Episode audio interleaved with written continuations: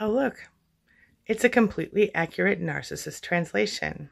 Other things a narcissist might mean when they say, I miss you. I miss your money.